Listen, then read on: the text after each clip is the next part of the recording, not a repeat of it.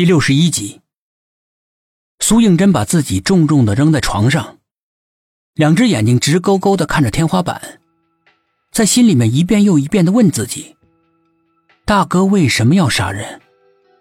为什么？陡然间，他想起了那个神秘的电话，那个诡异的老头一定知道其中的秘密。他的脑袋情不自禁的转向枕边的电话。以前他是那么害怕听到恐怖的铃声，现在他又是如此渴望它再次响起来。但是手机静静的躺在那儿，窗外淡淡的光线照进来，手机发出乌黑晦涩的光，沉甸甸的。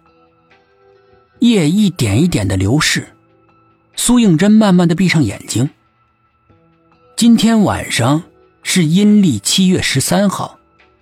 万鬼出门的日子，这个鬼气森森的夜晚，这个小区发生过太多不寻常的事了。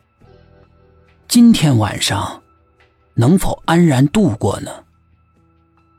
七月十三，相传这一夜，鬼能够肆意的在阳间找个伴，找到伴的鬼可以借助枉死人未尽的阳寿，使自己早点投胎，重新做人。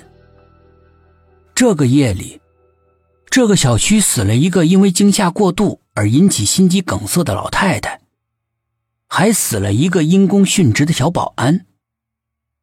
不论是活够了的，还是没活够的，阎王叫你三更死，谁又能留你到五更呢？这个夜里，这个小区的纸钱的灰烬还在风中更狂的旋转着。午夜十二点，你若贴在玻璃窗上向外偷看，就会看到许许多多模糊的人影在小区里乱窜。不要惊动他们，那是鬼在抢钱。嘘，不要让鬼发现你，有鬼在杀人。这个夜晚，苏应真睡得很不踏实。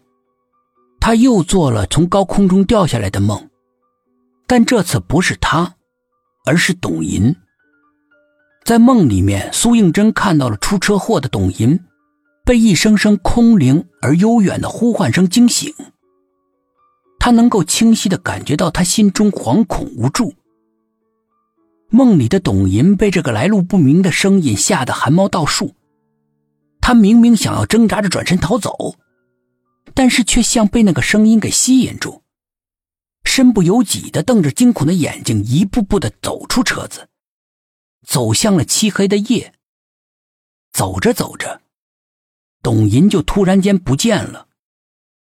正当苏应真在梦里面找他的踪迹的时候，半空中传来了董银绝望的惨叫声，一个人影从万米的高空像流星一样划过。坠落在山崖之下，摔得支离破碎。一个梦完了，又接着另外一个梦。陈雄被人用力的推到了滚滚车流之中。唐玉摔得鼻口流血，躺在冰冷的雨里。所有的梦都有一个黑黑的、永远不回头的背影。苏应真从噩梦中醒过来。大口大口的喘着气，额头上一头的冷汗，连身上也是一片冰凉，贴身的内衣全都湿透了。尽管是在梦里，那个神秘的背影一直都没回过头来，他还是能百分之百的肯定，那个人就是他最信赖、最依靠的大哥。苏应真呆呆的看着天花板，他想不明白大哥为什么要杀人。早上起来，大哥已经煮好了甜糯糯的八宝粥，那是苏应真最爱吃的早餐。大哥给他盛了满满的一碗。苏应真坐到桌子旁边，有些心不在焉的舀了一勺粥放在嘴里。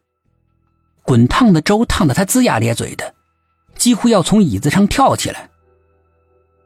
大哥神情复杂的看着他，慢慢吃，不要急。